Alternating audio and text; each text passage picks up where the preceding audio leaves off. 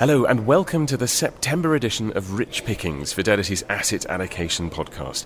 I'm Richard Edgar, editor in chief, and this month I'm back in the Church of St Mary Aldermary, a place for contemplation and happily restoration by coffee from the shop at the back. I'm going to put my cappuccino to one side because in this month's podcast we delve deeper into data that suggests the slowdown in the global economy may be about to bottom out how emerging markets might knock that sunny picture, and why Australia is better than New Zealand. Oh, yes, indeed. Listen on to find out why.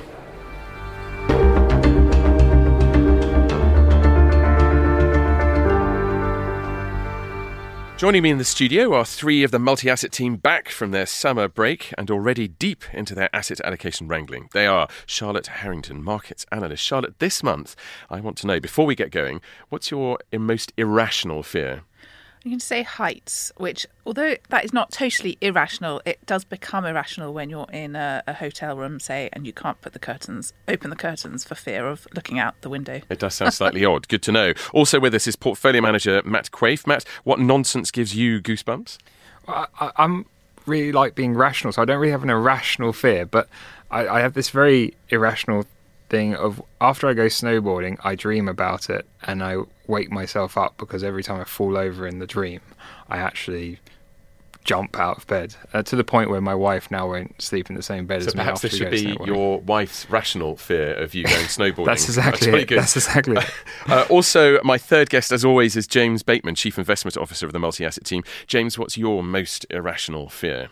Well, I guess I would never admit it was irrational, but um, I'm not a big fan of spiders. But since some can kill you, um, not completely irrational, as I say, and certainly preclude certain um, geographic areas for, for holidays. Absolutely. That sounds eminently sensible to me. But um, before we get going, let's hear quickly how the group decided to position itself this month. Has there been any change to the multi asset allocation? Well, I'm sorry to disappoint you, Richard, but the answer is no. Um, Remind re- us where we are. We then. retain our positioning, which is neutral equities, overweight cash, underweight fixed income. We did have a bit of a debate whether we should actually neutralise our cash and fixed income positions as well. So you'd be neutral on everything. We are, but, but you know, you cannot change your positioning without passing through neutral. And, and at the margin, we will probably over the next few months be reducing cash and increasing fixed income. So that would just be a path to a move that we know we're going to likely to make. Good, you set us up for it um, very well. Um, Charlotte, did you agree with um, where we ended up? I think uh, broadly, I'm probably a bit more risk averse than that, so I'd probably prefer to hold a bit more duration and, and be a bit less positive on, on the equity market, um, largely because of just the fundamentals, but also because within the equity market, uh, it's really been the US versus the rest, and uh, and that sort of convergence looks like it's uh, possible.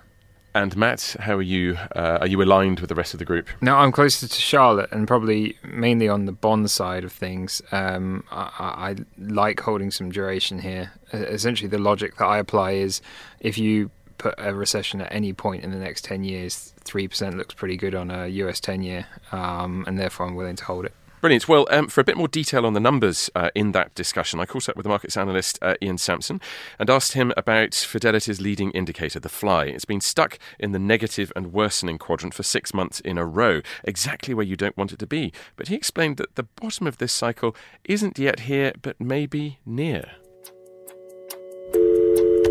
Welcome to the Fidelity conferencing system. Please enter the conference ID, followed by hash. I wouldn't quite say they've reached the bottom, but you can see on our cycle tracker that the momentum of that negative signal is, is beginning to fade out. There's some sense of stabilization.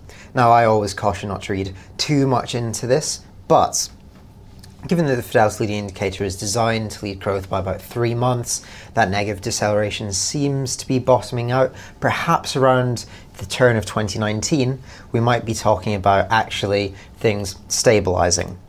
Now, what could drive that economically? Well, we've always said that there hasn't been a significant enough macroeconomic shock, uh, given how strong growth was last year, to really move us from uh, mid cycle, late cycle into actual recessionary territory. There's no real candidate for, for why that should happen. So, stabilization, I think, was always something we expected, um, and it's something that, that it looks like we're getting a bit closer to. So, we've been sort of teetering um, on the brink, if you like, for, for a number of months, but it suggests that perhaps um, the world is becoming a safer place, economically speaking. What could knock that, though, Ian? Sure. Well, it has to be emerging markets, um, right at the crosshairs of slowing Chinese growth, uh, Fed tightening and a stronger dollar, um, and more idiosyncratic blow-ups we're starting to see in, in the really vulnerable emerging markets, the likes of Turkey and Argentina. Um, when you say idiosyncratic, you mean that uh, the conditions there are unique to those individual economies and not the sort of thing that might spread like wildfire through other countries? Sure. The conditions there are so much worse than they are in other emerging markets in terms of current account deficits, uh, external indebtedness. Um, so much worse that we don't think you can extrapolate from there to India, Indonesia, uh, even you know Mexico. Um, so while these countries we believe will stay under pressure, still it doesn't feel like we're reaching an existential risk uh, stage quite yet. Please state your name after the tone. That was Ian Samson. Well, Charlotte, back in the studio here. Um, do you agree with his assessment? I think uh, on emerging markets specifically, there's been obviously that's been where the action's been all, all year. So we've seen the currency, the equity market, and the fixed income market all sell off quite aggressively. Uh, and as Ian says, it's been down to a stronger dollar, the, the Fed tightening, and, and Chinese uh, growth, and also trade tensions with the US. So, whilst the move has been quite aggressive, um, the conditions uh, that had sort of formed the backdrop for that move are, are, are probably largely in place, uh, particularly on the China side of things, where yes, they are starting to, to uh, stimulate the economy, but we're a long way from really seeing the, the data change off the back of that. And uh, James, Ian explained how uh, the conditions in Turkey and Argentina are unique or at least to some degree, if you can be that. Um, but what about the other countries? What about this idea of contagion? Where should we be looking um, and, and, be much more concerned about? Sure. So I think you know. The, you're right to ask the question. Um, whenever, whenever you see a, an issue in a country, is it systemic? Is it or is it idiosyncratic? So is it something that could ex- export and apply lots of other places, or is it contained to that country or that region? And I think when we look at Turkey, we don't see it um, structurally as a systemic issue. We don't think it's something that would is likely to impact all emerging markets, and actually, therefore, we think to an extent the, the negative sentiment around emerging markets has been overdone. Um, you know, maybe the, the, the, other area of risk that we haven't talked about is in, in terms of countries is Brazil. Brazil clearly has a tumultuous political situation, and I don't think anything will be the next Turkey. But why, I think they, there are some Brazil matter more than Argentina. It's a larger part of the market um, with with a lot of um, pretty much household name stocks. I think what's interesting about this, though, is that although we might identify places like Turkey as um, being less systemic, actually the sell off in EM has been very broad based. So we're seeing it in Indonesia, we're seeing it in India, uh, all these places that are supposedly in a, in a better s- situation. Uh, so it's it's hard to really to draw a line. So it's not I, a rational response, perhaps, but the mood is changing around well, emerging well, markets. I think I think there's actually three levels to it. So one is um, is it purely idiosyncratic um, or is it systemic? But the the way that we described it before is has that idiosyncrasy going to affect everything else. But actually, the pockets of, of issues you see in EM have an underlying systemic um, element to it, i.e., US dollar liquidity, the um, the tightening of, um, of, of monetary policy in the US, and um, the the the fact that that puts it, it, it, kind of is it makes the tide go out, yeah, if you that's will. exactly it. It's sort of leapfrogging from one event to the other, but actually, um, everything is might might not have the particular story of the day, but everything's moving in that direction, and it is this global backdrop of, of slower growth and, and a stronger dollar. And in fact, um, the US seems to be steering a lot of that. You've already raised that, Matt, but um, can you explain a little bit more, Charlotte, about why America matters so much at the moment? Uh, well, from an equity perspective, it's obviously a very large part of the index. Uh, from a fundamental perspective, uh, the the US set monetary conditions to, to a large extent for a lot of the world, and so this uh, gradual pace of normalisation, as the as the Fed would put it, is is starting to tighten policy not just in the US but also elsewhere. The Fed has the same data that everyone else has. So, what's the interpretation that everyone else seems to be hoping the Fed is going to be putting on that data? Yeah, it's interesting. So the Fed, I think, have uh, laid out their, their plan, if you like, at the beginning of this year, which was to, to hike rates towards neutral, which they estimate to be about 2.75 to 3%, uh, and then take a pause. I don't see a huge amount to really change that view at the moment. Um, I think it's entirely possible that US growth slows a bit from here and that that rate hike path still ends up in, in the same place, but perhaps slows in terms of the pace. Maybe you skip a quarter or, or, or whatever. Um, but but that's would be the, the, sort of the interpretation on the FOMC. But just to go take take uh, Charlotte's point a little bit further, um, you, the Fed is essentially setting monetary policy for 70% of the world. You know, commodities, financial systems, a lot of them all, all depend on it. But the Fed's mandate isn't that. The Fed's mandate is domestic.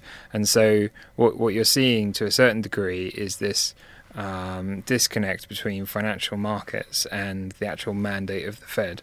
And you'd need um, either for that uh, domestic picture to change or for that uh, other picture in the rest of the world to affect the domestic picture for the Fed to really take note of it and change their course because of it. But uh, if no man is an island, then the Fed might realise that um, its own economy is going to be affected um, if the policy that it sets affects the rest of the world. And this is this is a subject that gets wrestled with a lot, and there are different opinions on it. And and um, I think that's where it comes down to some personalities within the Fed and how they interpret that. But I think they would really um, have to interpret it as it's going to affect the domestic economy, and therefore we're we're, we're going to do this. But th- it, this is this is the thing with, with monetary policy. It's it's it's um, it, it hasn't necessarily been set in a time when it when the the Fed has been so dominant to financial markets. So I think we're going to have to slightly see what see what comes of this. How exciting! Make a couple yeah. of observations as well on that. Is that firstly that there is evidence that the interest rate sensitive parts of the economy are being impacted by higher interest rates. So, housing, vehicle sales, these are rate sensitives and, and they're slowing. Uh, on the other point around the, the FOMC being being quite balanced, I think I think that's absolutely right. And one of the issues for them is that you've had a boost from tax cuts, uh, which which we know is, is, is temporary and likely to fade, and, and that makes their job all the more difficult because they don't want to over tighten uh, into a picture that ultimately is going to slow on its own accord. Uh, uh, and so I think that that adds an extra twist to all of this. And quite a short term uh, twist as well, because we expect that stimulus to run out by the end of next year. By the end of next year, which is uh, when you think of the leads and lags in, in policy making and, and, you're trying to set policy because you late. think it'll impact the next year, you know, that sort of explains why, why they possibly set on the more cautious side. Okay, well, that's the way that policy is being decided, that of course um, affects the US economy. But the biggest driver in the American economy um, is its consumers. Um, how healthy are they? I mean, it, it, looks to be booming at the moment, James. Indeed, it does, Richard. And I think, you know, what's interesting is is that, that both anecdotally and, and in the data, consumer confidence is very strong um, and and what our um, on the ground equity analysts have seen recently is the ability of uh, corporates to push through price increases. So actually, they're regaining pricing power. Consumers are um, continuing to spend, which is obviously a, a, very strong sign for the economy. And indeed, I think some of our um, internal estimates are suggesting that maybe we're pushing out the downturn another year in the US economy. So that's pretty major. I think the related point to that, though, coming back to the Fed and monetary policy, is is clearly that um, if if firms feel they have pricing power, um, that's a sign of further inflation to come. And, okay, and so, we'll, we'll, come to inflation in just a moment. The, the, other thing that perhaps might undermine that rosier picture is um, not everybody is as convinced by the um, uh, future of the US economy, it seems. Um, if you start looking at capital expenditure, capex, uh, that companies say they're going to invest, but seem to be sitting on that cash instead. So there, there are uh, unquestionably high cash reserves. So that's been a phenomenon in the, in the US market for a long time. The interesting point that, that one of the equity analysts made this morning to us was that it's it's getting harder to distinguish between capex and opex, um, particularly in tech spending um, and therefore actually looking at the headline numbers might be giving the, you the wrong impression of what companies are actually doing. So they are spending, you think? Companies are definitely spending. They're definitely investing. We, you know, we might question whether it's enough. We might question whether there's there's an element of caution with some companies, but at the same time, um, I think you'd, you'd, you'd find it hard to build a narrative that said US companies are acting cautiously and worrying about an imminent downturn. They're not worried, but um, I interrupted you earlier when you wanted to talk about inflation. You're famously worried about inflation. Are we now entering a time when your fears come true? I think my con- my concern is increasing, um, and actually, as, as we discussed um, last week in a, in a separate conversation, um, when I was at university, one of the, the, the, books required reading at the start was The Death of Inflation by, by Bootle. And ever since then, it struck me as a bit naive that inflation is over as a concept. Um, and we've just seen an unusually long period where the, the sort of move to central bank independence in the 1990s and, and benign or negative economic conditions um, have combined to mean that, that inflation hasn't hasn't really reared its head. It's likely to again. It's most likely to when people aren't expecting it, and I think there's still an element of naivety in the market about, about inflation. And, and you know, you're getting wage inflation, you're getting price inflation, and you've got the impact of oil. You put all of those together, and you say this feels like the precursor for above target inflation, and inflation surprises. Uh, it doesn't feel like a, uh, a country in any way worried about these things at the moment, does it, the US? No, the US aren't behaving as if uh, there's an inflation problem per se, but I think it is uh, likely that inflation continues to, to grind up in the environment that we're in. Uh, I think what's really stark about the inflation picture overall is how much it's been impacted by commodity prices. So the pickup in oil eventually feeding through from headline and into core inflation, uh, and uh, and so whilst it might not be the kind of wage generated inflation that that would worry the Fed, uh, it, it is it's it still is evident. inflation. People feel it. Yeah, and actually, uh, if you look at real wages, going back to the US consumer, real wages are, are, are not looking so healthy because uh, the pace of wage increases uh, is is being eroded by that inflation picture. Okay, well, we're almost at the end now, which means it's time to play hot cakes and hot potatoes. What would you buy like a hot cake? What would you drop like a hot potato? Charlotte, what are your hot cakes? I'm going to say uh, the utility sector within the equity market. Uh, it tends to do well when um, rates fall, but it also does well when the equity market Tanks. goes to tanks as well. Uh, so if you had that environment in which rates actually spiked, causing the equity sell-off, then I think utilities would still do quite well in that. And your hot potato? Uh, well, I may as well make it a sector trade. So I'm going to say the consumer discretionary sector. Uh, it has always underperformed in in late cycle, uh, and actually this optimism around the strength of the US consumer is a little bit worrying given all the other uh, things that we're seeing in terms of that disposable income that I, I mentioned uh, and and these interest rate sensitive sectors. Okay, something to watch. Uh, Matt, what are your hot cakes? What do you really like Well, at the moment? Given that I made a reference to snowboarding earlier, I'm going a bit off piste um, with uh, Australian dollar versus uh, uh, the New Zealand dollar, so Aussie versus Kiwi. Why is that? Um, we've, you can see quite a large divergence in um, confidence in the economy in, in surveys um, between the two, um, and generally this uh, divergence of the economy implies that that cross should should should uh, should go in the benefit of Australia. And to continue your snowboarding theme, what would be the wipeout? What's your uh, your hot potato? yeah, the wipeout. My hot potato is uh, US high yield. Uh, it's been having a great time because of the tax cut, because the US is doing so well, but it's been completely immune to everything else that's going on, and it just feels like the area that could go wrong um, if other things go wrong. Okay, all downhill from here. So, uh, James, uh, finally we come to you. Uh, your hot cakes. My hot cake is um, somewhat controversially com- compared to probably some of my colleagues' views. Um, Asian emerging markets. I think um, sentiment's beaten them up too much. They are structurally undervalued, um, and actually, typically the currencies have fallen as well. So if you pick up the currency, you've got the potential for double rebound.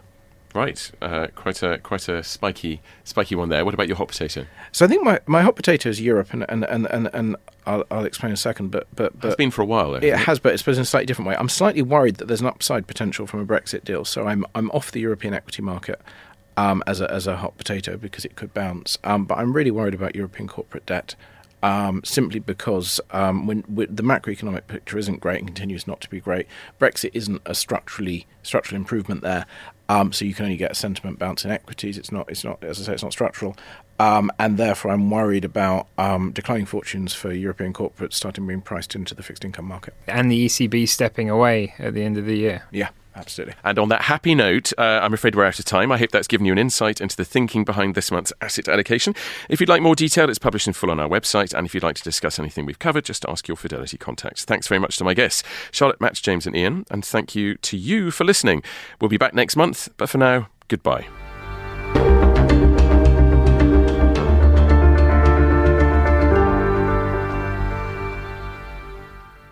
This podcast is for investment professionals only and should not be relied on by private investors. This podcast is provided for informational purposes only and is intended only for the person or entities to which it is sent. It must not be reproduced or circulated to any other party without prior permission of Fidelity. The value of investments can go down as well as up, so you may get back less than you invest. For other important legal notices, please see our website professionals.fidelity.co.uk forward slash about hyphen fidelity.